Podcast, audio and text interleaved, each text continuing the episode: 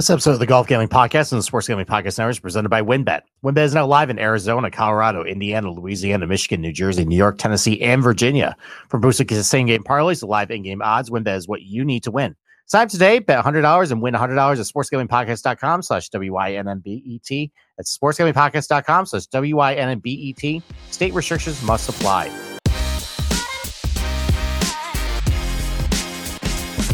All right, DJs, welcome back to the Golf Gang Podcast. I am your host, Steve Shermer, riding solo uh, very early this morning. It is 6.30 uh, in the morning here. Uh, as you can tell, uh, I don't have my usual backdrop uh, behind me right now. I am uh, um, broadcasting from an undisclosed location behind enemy lines in outside Philadelphia. as you can see, I am wearing my Giants jersey right now. I'm going to the game at 4.30 but I am committed to this craft. Uh, I didn't want to go uh, past this weekend without giving you guys a preview. So I am up early this morning. Uh, I'll give you guys a summary of uh, the Sony Open, uh, some things I found this year that might be slight changes to last year's tournament that I think actually might have um, maybe a material impact on how it goes. Talk about the golf course. We'll talk about some relative skill sets, the types of approach shots uh, guys are going to hit. Um, you know, and then maybe I'll give a little comment at the end about the Giants, what I think about what's going to happen uh, today, and then we'll get you out here. So uh, before I get to that, uh, you know, right now the Sentry Tournament Champions is going on right now. Uh, once again, I'm not, I'm not going to mush it for anybody who has Morikawa tickets. Uh, once again, Morikawa just make me kind of look ridiculous with something I said on the show. At least this time, I have a lot of props, uh, which seem like they're doing okay right now. So I'm going to at least probably profit off of that. Um, but otherwise, he's up six going to uh, uh, Sunday. He's looking good. So we'll see what happens with that. Um, overall, the betting card, I feel pretty good uh, for some of my calls this week. I mean, obviously, having Xander on the card significantly was a uh, big hit. Listen, I place all these bets on Monday. I'm not on social media, and then by the time Tuesday, about right after our show on Tuesday, I start getting word that Xander is battling the injury. Couldn't cash out at that point. I hope you guys did. You least room for your DFS lineup. It is what it is. This is what happens in golf sometimes. We don't have a, you know, Adam Schefter. We don't have an Ian Rapoport, you know, going to the, you know, the week and we're like, you know, seeing how he's doing. It is what it is, guys. So uh, I'm not really going to kill myself too much on that. You know, hopefully uh, Xander's okay. I have pretty high hopes for him this year at some of these major venues. I think he'd be pretty good at at least three of them. Uh, so we'll see. So while we get next transition to the Sony Open, um, and let's just start with the field. So you, we're being spoiled this week. You know, we haven't, uh, you know, what they're calling a, uh, uh, I think it's like a distinguished event, not an elevated event. Apparently, the PGA Tour has uh, Golf Channel um, having them follow the company line by not calling them an elevated event to maybe upset you know, AT&T or Sony this week, you know, long-standing sponsor, uh, but kind of saying that, you know, this certain event is worth more than this one. Um, but this week, we are basically seeing at the Sony Open what the new schedule is going to look like for a lot of these tournaments, where you have about set 16 or 17 that these guys have to go play and if they want their pit money. We'll see them all there. They're going to be great. But these weeks that are not elevated, I'm just going to say it. I know if FedEx uh, writing the checks for me, um, that are not elevated, it's going to be kind of a tough scene. And we kind of see that this week uh, at uh, the Sony Open. You know, it, it kind of reminds me of uh, the Shriners back in October, where you know there's four or five pretty good names up the top. Uh, the Shriners, you had Tom Kim, you had Homa, you had uh, Sungjae, and you have Cantlay. And this one, you know, you have some really good names at the top. You got Jordan Spieth, who seems like he should be pretty good at this type of golf course. Um, some of the more shorter ones where you know there's a little bit more scoring at. Uh, those tend to have been pretty good for him lately. You know, like your Pebble Beaches. You won Harbour Town last year you know, something like a Waialae should be pretty good for him. You got Tom Kim, again, similar situation. Uh, you think back, there's a lot of guys who've done really well at Sedgefield Country Club, at the Wyndham, who've done well at the Sony.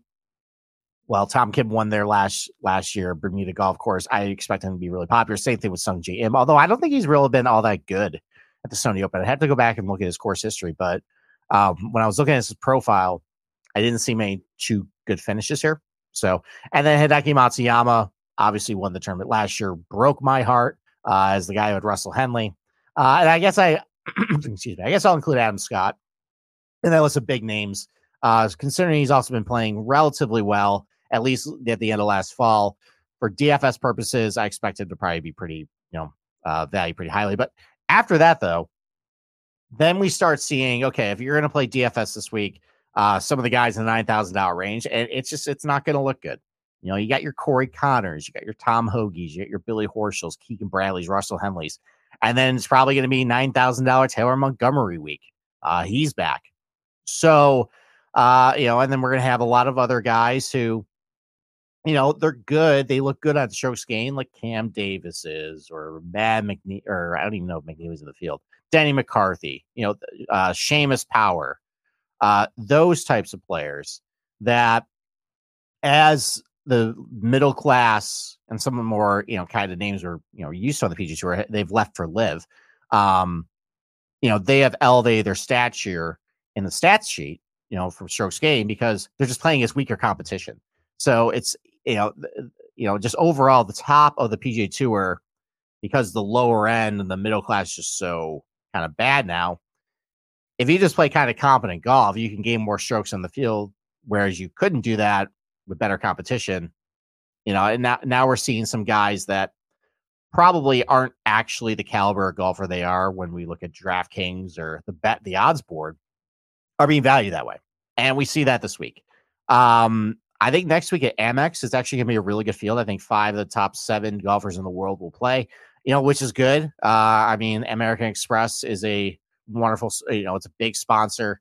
Um, you know, the, the Amex, you know, formerly known as the Bob Hope Classic was uh, one of the more popular events of the PGA Tour before um, it started to peter out over the last couple years. But you know, unfortunately, this week, I mean, it's it's too bad. I love the Sony Open, kind of like Waialae.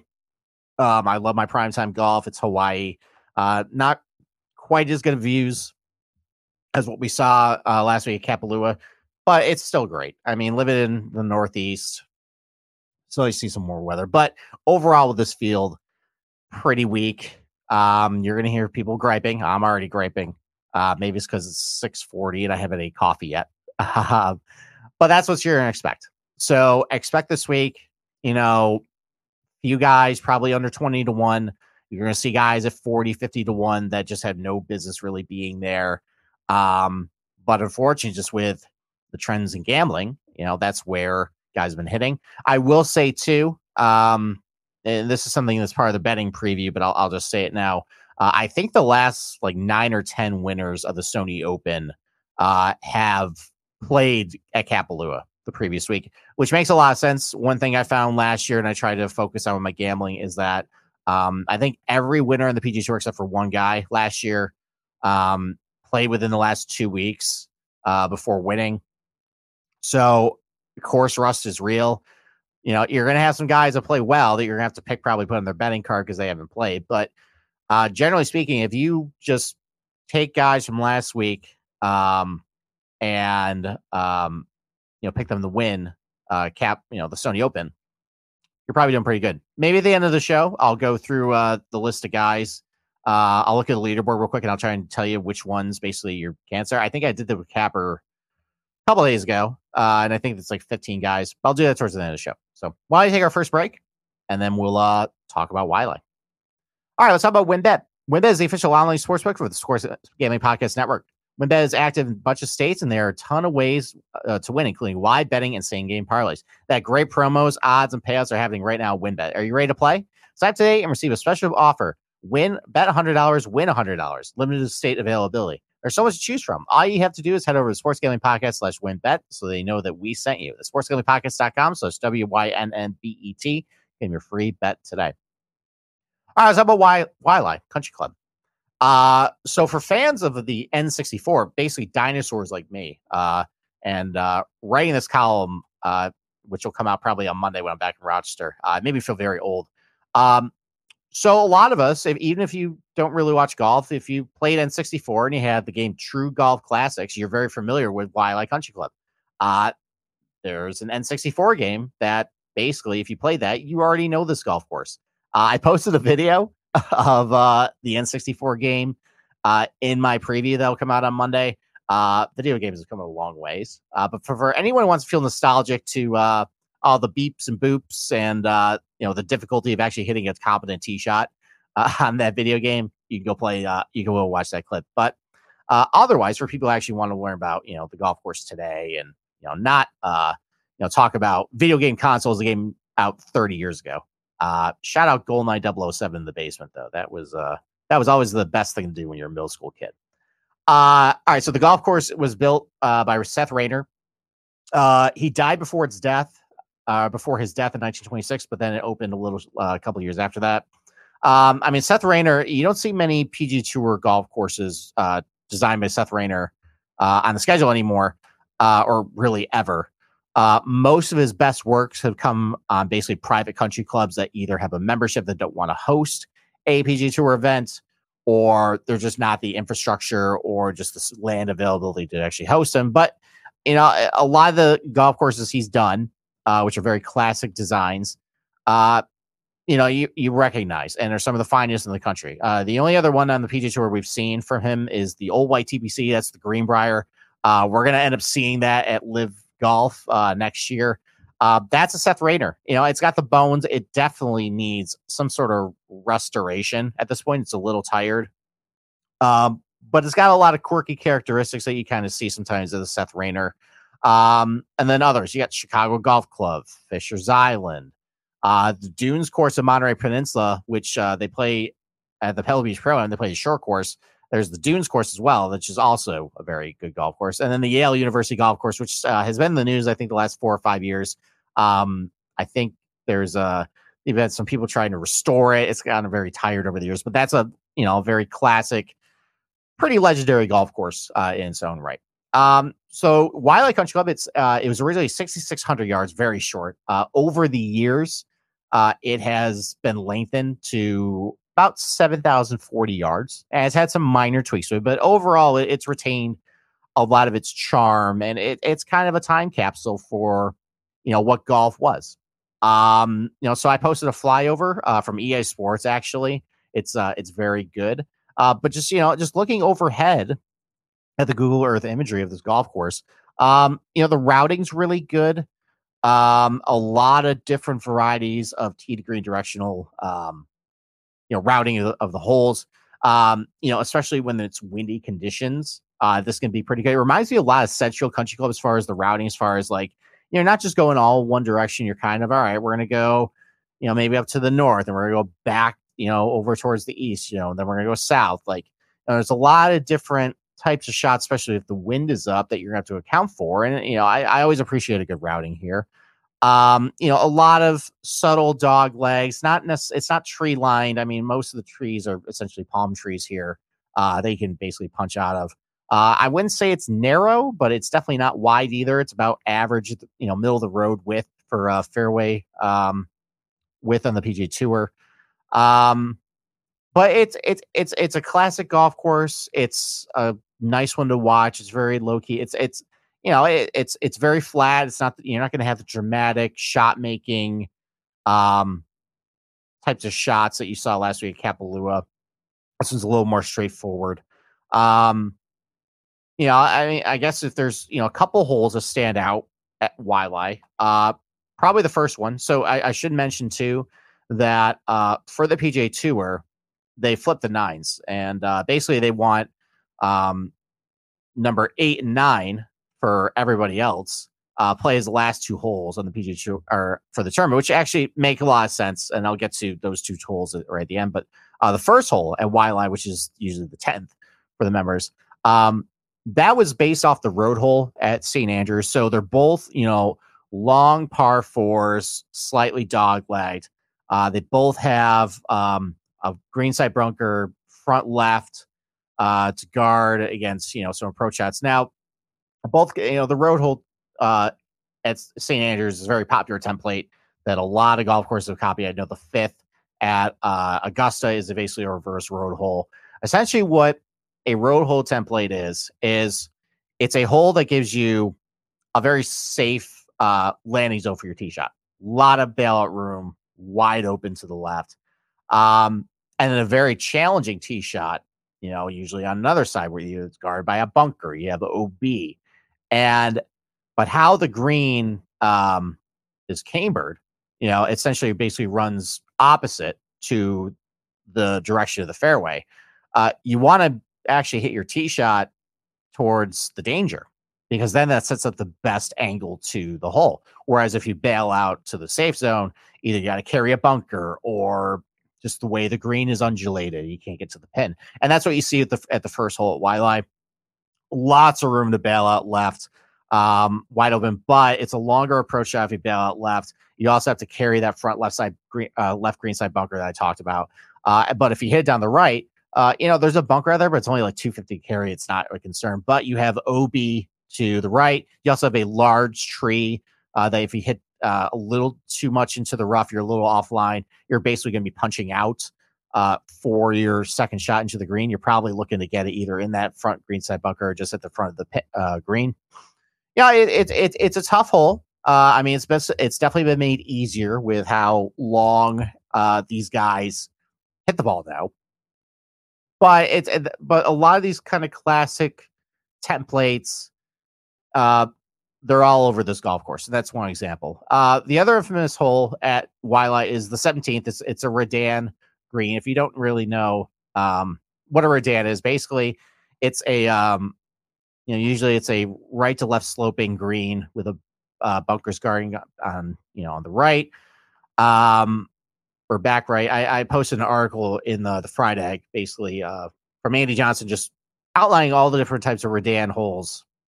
Um, you know, in you know the famous ones at golf. You can go read that. As far as the seventeenth, uh, you know, it's right on the beach. It's the most exposed hole to the elements on the golf course. Uh, it's a very tiny green. Um, very, it's basically a long and skinny green.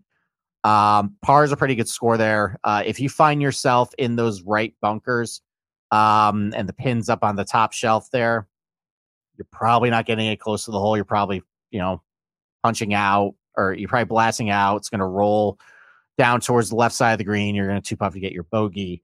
Um, you know, or same thing if the pin is all the way to the uh, to the left, you're in that left uh, the left bunker. Probably not getting any close there either. Um, so this green was rebuilt back in 2018 by Tom Doak uh, to kind of restore a lot more of its Redan characteristics. Uh, the golfers did not like it; they thought it was too firm. But after couple years of some foot traffic from either tournament or guests of the Waialae uh, Hotel or whatever it's called, uh, it's softened up a little bit. You don't really hear those complaints anymore. But it's a great hole. And then number 18 uh, I mean, this was on full display last year at the uh, during the playoff between Hideki Matsuyama and Russell Henley. Uh, so it's about, I think, how long is it? It's only 550 yards. It's a tough tee shot though. It kind of reminds me a little bit of um, the final hole at Southwind, which is a long par four. It was basically like a 90 degree dog leg left. That if you're trying to cut the corners uh, of it, it's about maybe like 280 or so to clear the bunkers on the corner there. Um, and then the fairway's not very wide. If it plays very firm, uh, you know, how wide is this fairway? You basically only have about like 30 yards of runway to keep the ball in the fairway if, if, if you if you hit driver, or otherwise you're going to roll into the rough. There's also a, a bunker about 308 off the tee that balls can roll into as well. Um, you know, the correct play is to just take a three wood and try and you know squeeze it between uh, the two bunkers on the left. Uh, you know, keep it in the fairway because then you can go for the green and two, and you know it's a birdie hole. But if if you're in that rough or if you're in that bunker, you're probably not walking away with birdie. Um, you know, it, it's a good finishing hole. As we saw last year in the playoff, Hideki Matsuyama walked away with an eagle. Uh, Henley made a mess of it. Um, you know, good finishing par five. Um, it's one of two par fives, which I'll get to in a little bit. So so that's Waialae. Uh, hopefully, I gave you guys a pretty good description about what it is. Uh, and now, next, we're going to go after this ad break. Uh, we'll go into betting strategies, what I'm actually uh, looking for this week. All right, we're brought to you by Underdog Fantasy. Uh, Underdog, you know, at Underdog this season, it never ends. And right now, you can play their weekly battle royale games or even draft your best ball uh, ball playoff team. Uh, they also have a ton of daily games for, for, the NBA and NHL. Plus, when you use the promo code SGPN at UnderdogFantasy.com, you get a 100% deposit match up to $100. That's Underdog Fantasy promo code SGPN. All right, let's go to betting strategies. So, you know, while we go over some relevant facts about the golf course, uh, which will lead me into, um, you know, what skill sets I'm looking for this week, uh, and then like the types of approach shots are going to hit, and then you know we'll close the show with maybe some thoughts about the Giants uh, later on. Um, so let's talk about the grass type. Obviously, I love starting with that. Uh, like the Sentry Tournament Champions of Kapalua, it's wall to wall Bermuda grass. Um, the thing about this Bermuda grass, though, it seems like it's more it's more of a common Bermuda. So a lot of these higher end Bermuda golf courses in the PGA Tour, you see like your TifEagles or Champion Bermuda strains. They both have different uh, benefits to them, mostly climate uh, and weather related. But this is Tri Dwarf.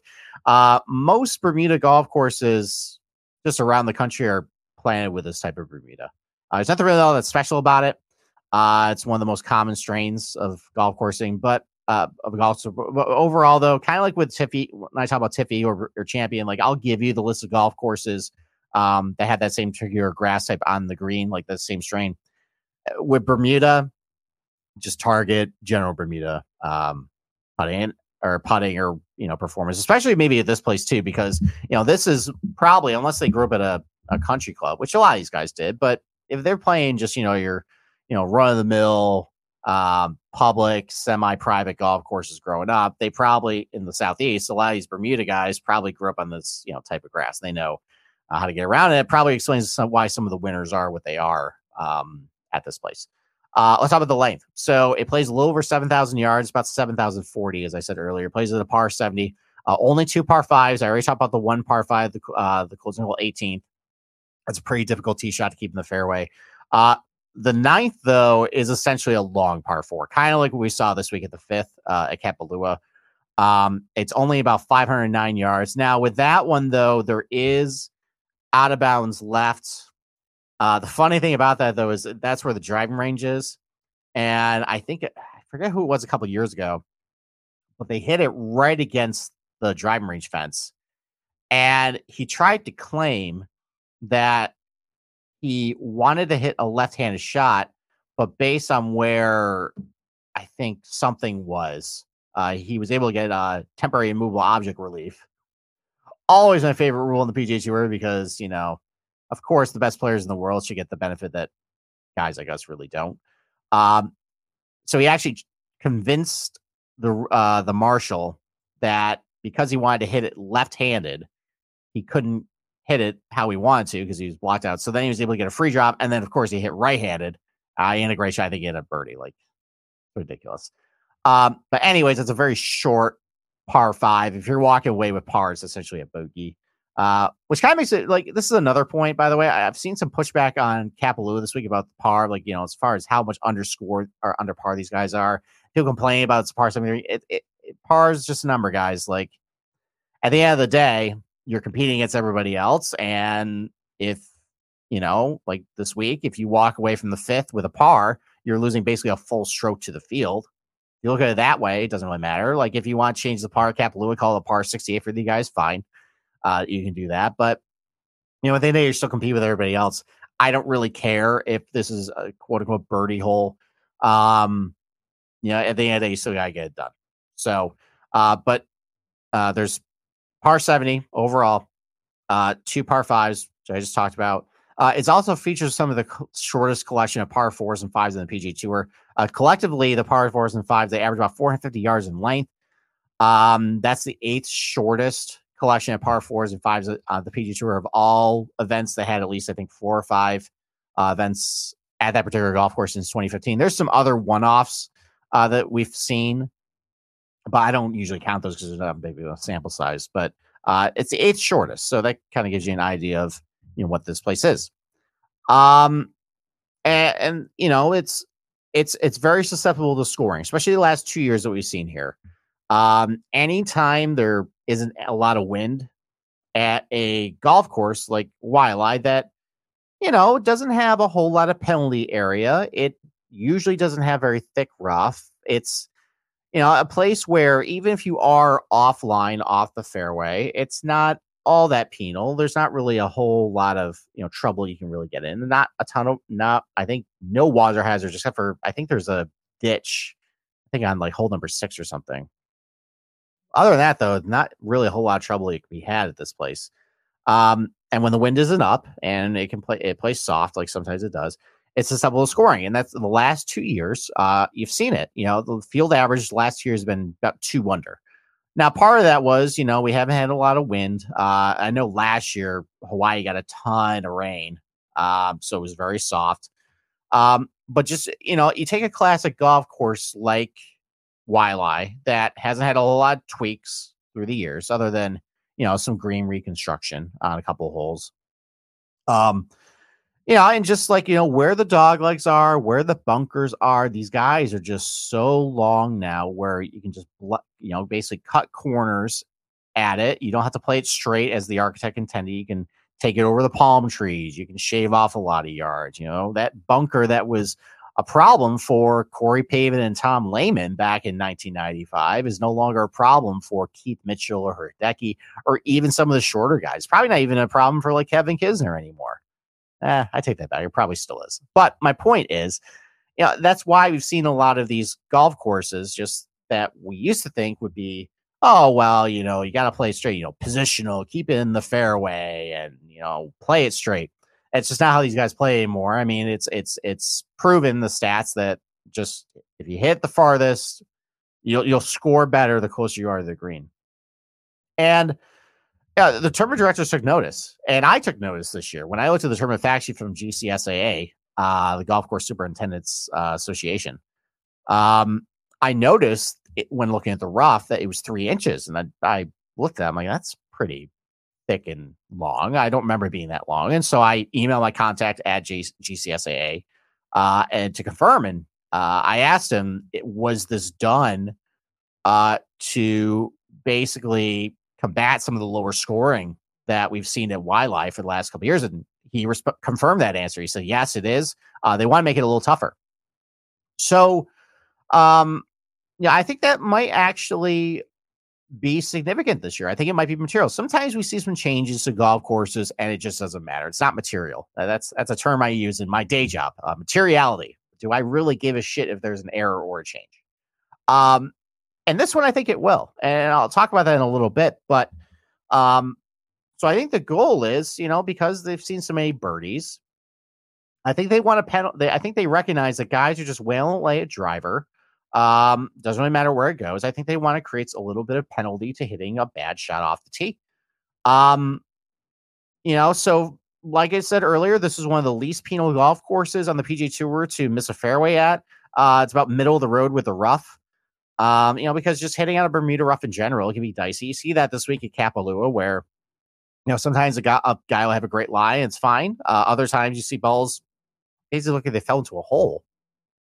Um, you know, and he, and you know, even though this thing had about you know a sixty-two percent you know drive accuracy rate, which is a little above PGA Tour standards, you know, the fact that it's narrow or like you're supposed to play positional didn't really bother these guys. So, growing up the rough, I think is going to be important. And to give you guys some perspective of what types of rough length we have in the PGA Tour, uh, so this was about two and a quarter inches of Bermuda rough. Uh, I think that's similar to what is Kapalua. It's also similar to what you have the Shriners uh, Children's Open, which listen, that's way wider, uh, you know, huge greens. The greens also aren't that flat or putting houses, but that's one where you just blast it anywhere. You kind of saw, that a little bit here at the Sony Open. Uh, so the, at the Shriners, which is always, you know, a birdie fest, uh, that had two and a quarter inches rough. On the flip side of that, you have Colonial Country Club, which, you know, we all say it's a bentgrass golf course, but that's only on the greens. Uh, TD Reigns Bermuda and that's three inch Bermuda. And if you watch Colonial, that is a golf course where you really do need to keep it in the fairway. Like you got to drive it well. Uh, if you are offline there, you're basically looking to get up and down, to say par. You also notice too the scoring there uh, tends to be a little tougher than some other places. Now, a lot of that has to do with uh, you know how the golf course is set up, and um, you know there's a lot more wind sometimes at uh, Colonial than there is at Waialae. But that's part of it, though, is the fact that if you're in that Bermuda rough, you know, it's difficult for you. And you kind of look at the two tournaments too. I mean, Colonial, very short positional, you know, for most guys, golf course. Um, you know, classic routing, classic design. Same thing here. You know, Waialae short, as intended a positional golf course. Classic routing, classic design. So I'm not saying that Colonial is gonna or Waialae this year is gonna be as tough as Colonial was, you know, usually. Um, yeah, I just don't think this golf course has as many defenses as a Colonial does. Um, you know, mostly with the natural elements. I probably would think though, I think this might be comparable with what we saw at the Sanderson.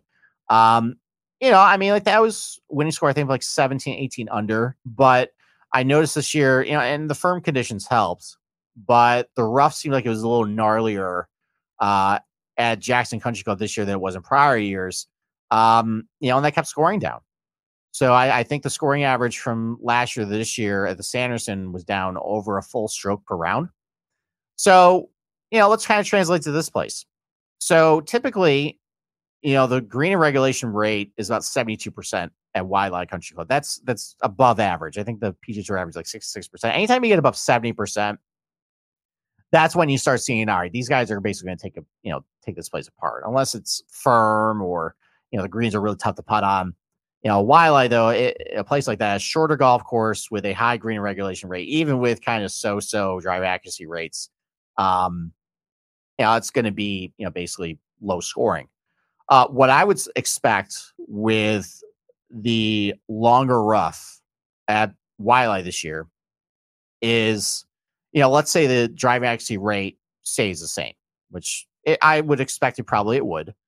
Um, I'm probably expecting that green regulation rate to go down, probably dip into the 60s, you know, high 60s. Nothing extreme. It's not going to be like Shinnecock or Wingfoot all of a sudden. But, you know, you're going to guys that are going to come up to your golf ball. And now it's a little bit more of a, you know, crapshoot, whether you have a good lie or not. Um, and sure, it's not going to be overly long. You still get a club on it, but um, you know that's going to cause you to miss more greens just naturally if, if it's longer rough. Either you're not gonna, you know, you're going to get a flyer lie, it's going to go over the green, or you're just going to get good contact. It's going to end up short. Uh, I think that's going to bring down the green regulation rate a little bit, not a ton, but enough for scoring to kind of be affected, and I think make it a little tougher, which I think is needed. You know, it's it's good. Listen, like I don't love growing up rough in order to, um, you know, challenge these guys. In general, I feel like you know just you know you should basically you know do something with the greens or the green side surrounds, like make that a little more tricky. Or, you know, kind of like what we do the first hole, like, you know, the road hole template where, okay, you have a very safe option, you have a very risky option, risky option, you know, challenge these guys that way. But I mean, they only, they got to do what they got to do. Otherwise, I mean, there's really nothing they can do to this golf course as is challenge them other than just grow up the rough. And listen, like at the end of the day, this is an entertainment product. I'm not playing it. So this is going to make it a little tougher for these guys. I think that's, you know, that's, that's a good thing. Um, because otherwise, um, you know, typically this is a golf course that does not challenge these guys. Uh, I said in my article, which will come out on Monday, there's no strokes gain category uh, at Waialae that plays tougher than any average PGA Tour setup. Basically, you're gaining more strokes overall in every category: off the tee, approach shots, you know, pretty relatively stress-free tee shots, stress-free approach shots, around the green, it's not all that difficult, which I'll get to in a little bit. Potting, it's not all that difficult. You're basically gaining more strokes uh, per round in Waialae than you tend to do anywhere else. It's basically easier to do it. Uh, probably the easiest areas when you see the biggest differences around the green, especially from chipping off some of these tight lies. Uh, it's statistically the easiest golf course uh, chipping off of a fairway onto the green. Um, not really sure why. It just that's how it is. Maybe the greens aren't all that severe. Um, maybe it could be this tournament tends to attract guys who tend to you know play a lot of Bermuda. Uh, you know, growing up, and they might be a little more adept at it. That might be a reason why too.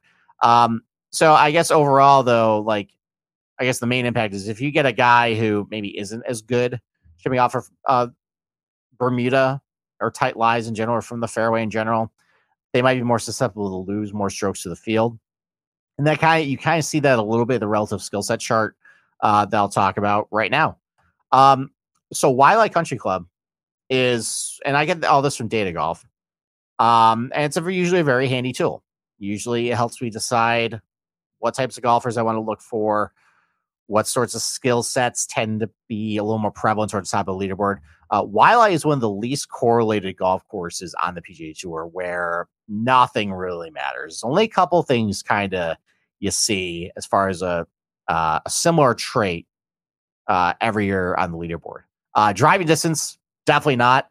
Uh, in fact, actually, I would argue that it's mostly shorter hitters that do a little better here. I think this type of golf course, as I'll talk about, maybe matches a little more their strengths that a bomber who tends to focus more on distance and maybe not some of the more craftier things about golf maybe lag behind a little bit. Um, you know, there tends to be a little more accurate players on um, the top of the leaderboard. I don't think, you know, before this year with the length of the rough, I think that more had to do with just the type of guys and profile players who would do well here. Not necessarily that you have to be accurate per se. I think it just means that okay, you know, some of the shorter guys on the PGA Tour, they tend to keep their car because they do hit a lot of fairways.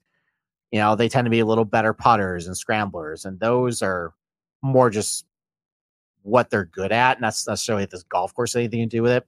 But generally speaking, usually more accurate guys tend to be a little better on the top of the leaderboard. There are exceptions.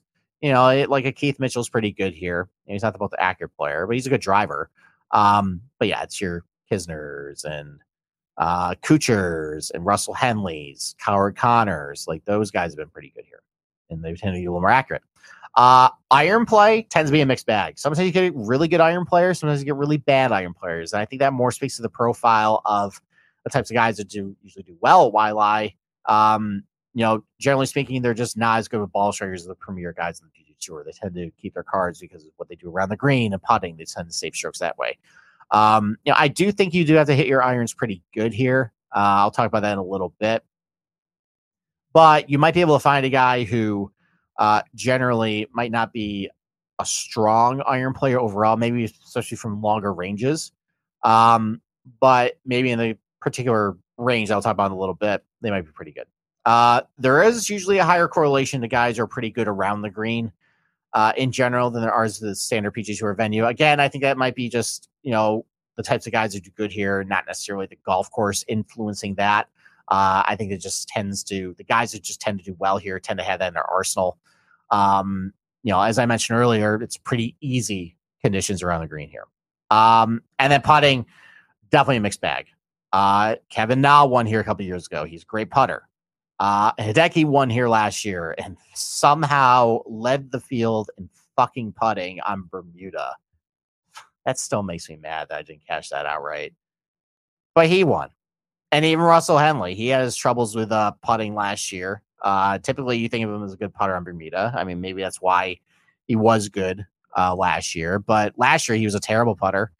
Um, you know, it definitely Corey Conners. That's another guy. He's usually pretty good at Waialae. Not a great putter. Uh, Matt Kuchar, excellent at Waialae. Great putter. Cam Smith won here. Great putter. So it's a mixed bag. Um, not really a rhyme or reason to why some bad putters. I guess if I could find a common link, the bad putters are really good iron players, especially from the particular ranges, and the really good putters, you know, listen, they're not very difficult. excuse me, pro shots at Waialae. As long as you put yourself, yourself in a position to make a birdie putt, you can do it. Um, now, as far as this year, though, I do think there is going to be a bigger emphasis on overall driving based on what I talked about. I three inch rough is pretty significant. You know, that can be a challenge for a lot of these guys because, like, you know, with Bermuda, it nests around the ball, it sinks to the bottom.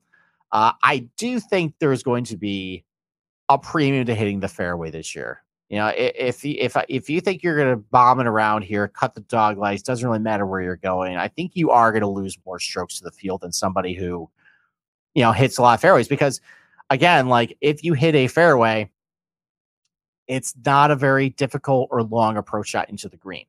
And you still can rack up birdies doing that. So um, I think I am going to target a little more guys who uh, either gain a lot of strokes off the tee or tend to do it more because they gain more fairways. I think that is going to be significant this year. I think that is still going to allow you to put up a score close to 20 under. But I think that's also going to separate the field a little bit with the longer rough that, you know, you're going to miss your more your share of greens. Maybe you're not going to have as many birdie looks um, as you do maybe some other places. Not saying that like, you know, these guys are going to have to hack onto the fairway. I just think it's going to cut down your scoring opportunities. And I think it's still, if you are driving it really well this week, you're going to have just as many with what there were before. So, and let's talk about the approach shot distribution chart. Uh, like I mentioned last, so last week at Kapalua, very all over the board. There really wasn't a particular range you wanted to look at. Seemed like there was a mixed bag. You know, you had your really shorter approach shots, you had your really longer approach shots, and also skewing that too was you know some of the it might be 140 yards on paper, but you're playing 40 feet uphill and you're hitting a long iron versus hey, this is 190 yards, but it's 50 feet downhill. You're hitting a wedge. So it's a lot of different types of shots, more of a shot maker's golf course. I think Patrick Cantlay talked about it in his interview about why he typically does well at Kapalua. He says that, you know, the first couple times he came here, he tried to hit a lot of stock shots. You can't do that. It's a lot more creativity, a lot more half wedges or, you know, three quarter seven iron. Like a lot more things you got to think about. At Waialae, though, um, very defined where you're hitting most of your pro shots from. Uh, 80% of your shots come from 125 and 225, which it sounds like a big range, but 80% right there is just coming right from there. Like you don't need to look at approach shots this week under 125. You don't need to look at longer approach shots this week over 225. Part of that is because you know the par five, one of the par fives is basically your approach shot is like 180 yards. Uh, none of the par threes I think are all that long. I think one of them might play over 200, but other than that though, uh, it's between that range. You know, it's going to be your shortish irons, not your wedges, but like you know your nine irons, maybe a pitching wedge. Uh, for some long, some longer guys, maybe a sand wedge, and then going up to maybe like five iron, six iron, seven iron for if you're really longer. So uh, focus on those ranges. If I what I'm going to do is for my handicap, I'm going to break them up into 125 to 175, 175 to 225, just to see how each of them do. Uh, it's a pretty even distribution. Um, you know, for both those ranges, I think it's if anything, shade a little more to 125 to 175. Uh, but anything from 175 200, there's a higher than average uh, number of those shots in the PGA Tour at Waialae, there is a PGA Tour same thing from 200 225. If you stick to those ranges, um, and if you're someone just does a, a you know model on one of these sites, that's approximately you want to look on 125 to 225. So, uh, so that's it. Uh, actually, you know what? Hold on. Uh, I forgot. Uh, I said at the beginning of the show I was going to go over the list of guys uh, who are playing Kapalua this week um, that uh, are going to play the Sony.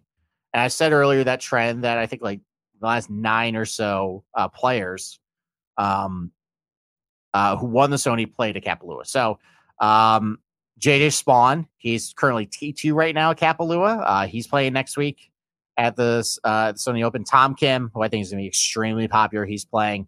Uh, Sungjae Im, uh, Hideki Matsuyama, KH Lee, uh, Mr. Byron Nelson himself. Uh, he's playing the Sony Open. Uh, Brian Harman. I think that might be somebody I bet next week is Brian Harman. He's just been playing really good golf, playing pretty good golf again this week. Um, you know, he's has a couple good finishes. Waialae. Uh, that's probably somebody. He'll probably be popular, but those type of bets have been hitting. Uh, he's playing the Sony. Jordan Spieth, I mentioned, he's playing the Sony. Tom Hoge, he's playing the Sony. Um, who else? Um, Seamus Power. He, or no, Seamus actually is not playing uh, next week. Uh, Corey Conners is though. That's guy target. Uh, who else? Uh, Billy Horschel. He's going to play Sony. Mackenzie Hughes. He's going to play Sony. Keegan Bradley's going to play Sony.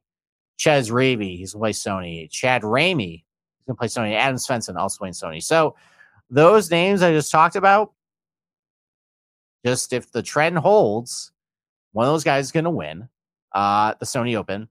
And also considering the fact that these are just generally weaker fields, I would not be surprised if you just pick off maybe three, four, five of those guys that I just mentioned on your betting card and just those are only your outright bets. Those are probably going to hit because they're probably going to be towards some of the favorites.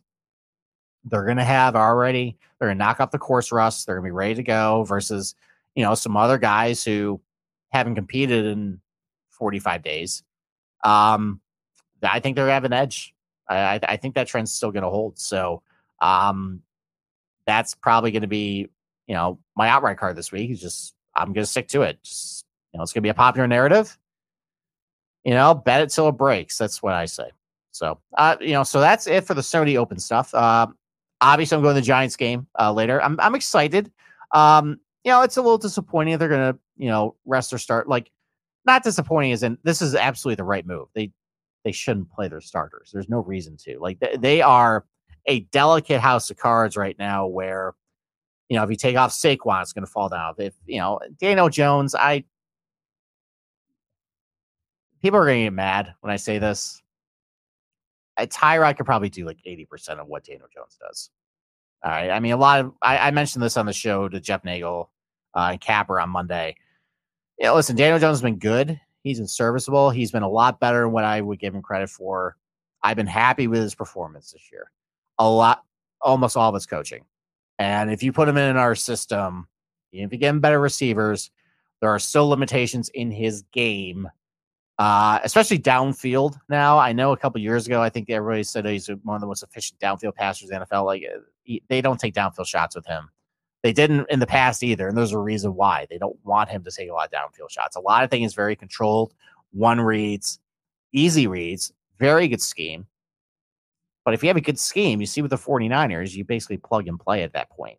And I feel like Daboll is that coaching staff. That's basically what they're creating right now with the Giants. So, um, now, I, am a little disappointed. I'm not going to see Tyrod Taylor.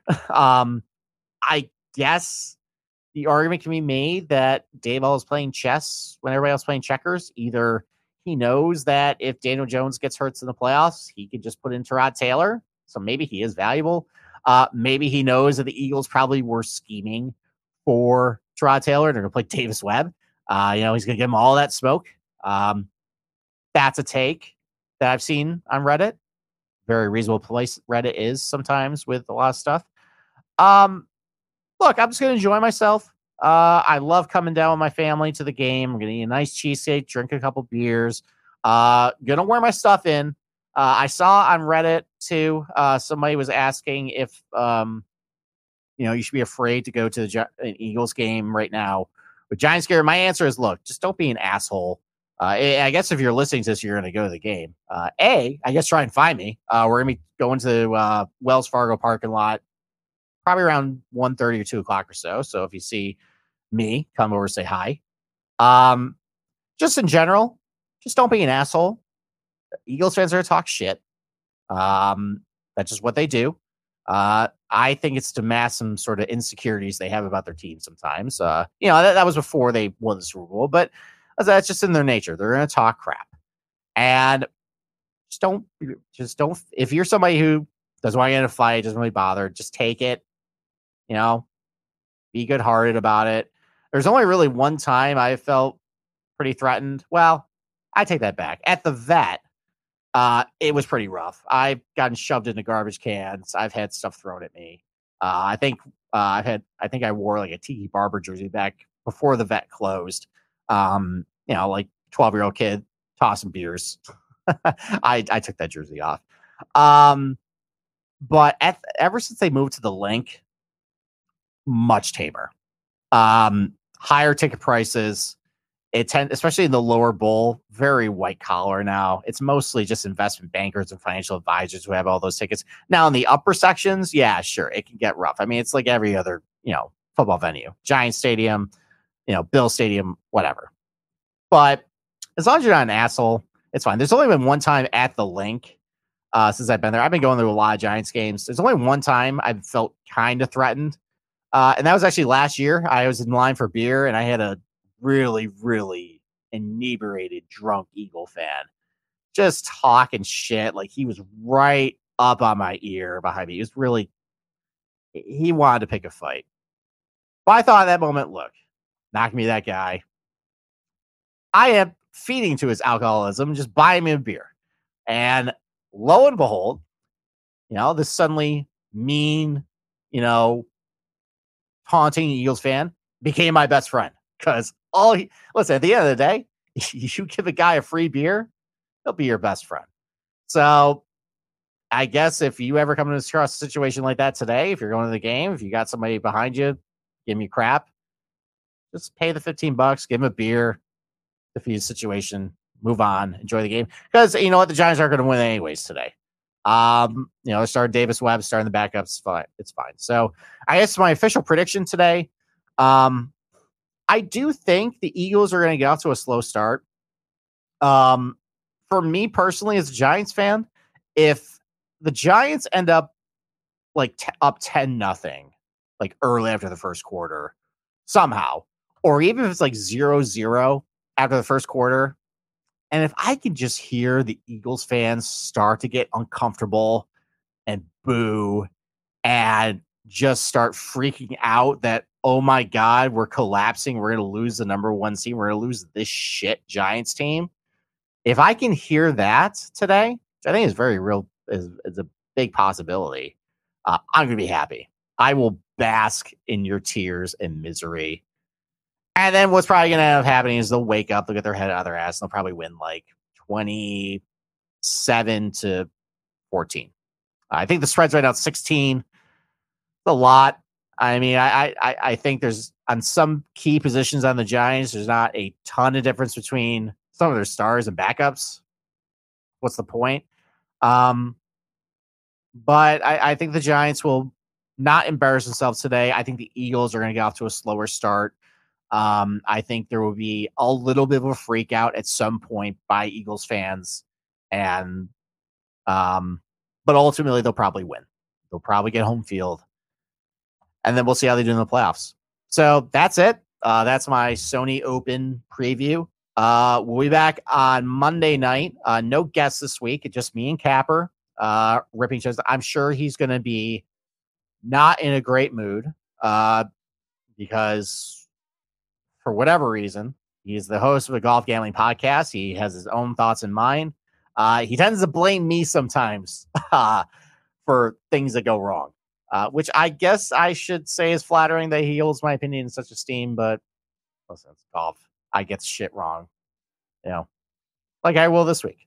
So that's it. Uh, hope you guys enjoy the final round of the Sentry Tournament Champions. Hope you guys enjoy the final weekend of the regular season of the NFL. Uh, hope all the players stay safe. Uh, hope you stay safe, and uh, we will. I will talk to you next Monday or well tomorrow. I mean.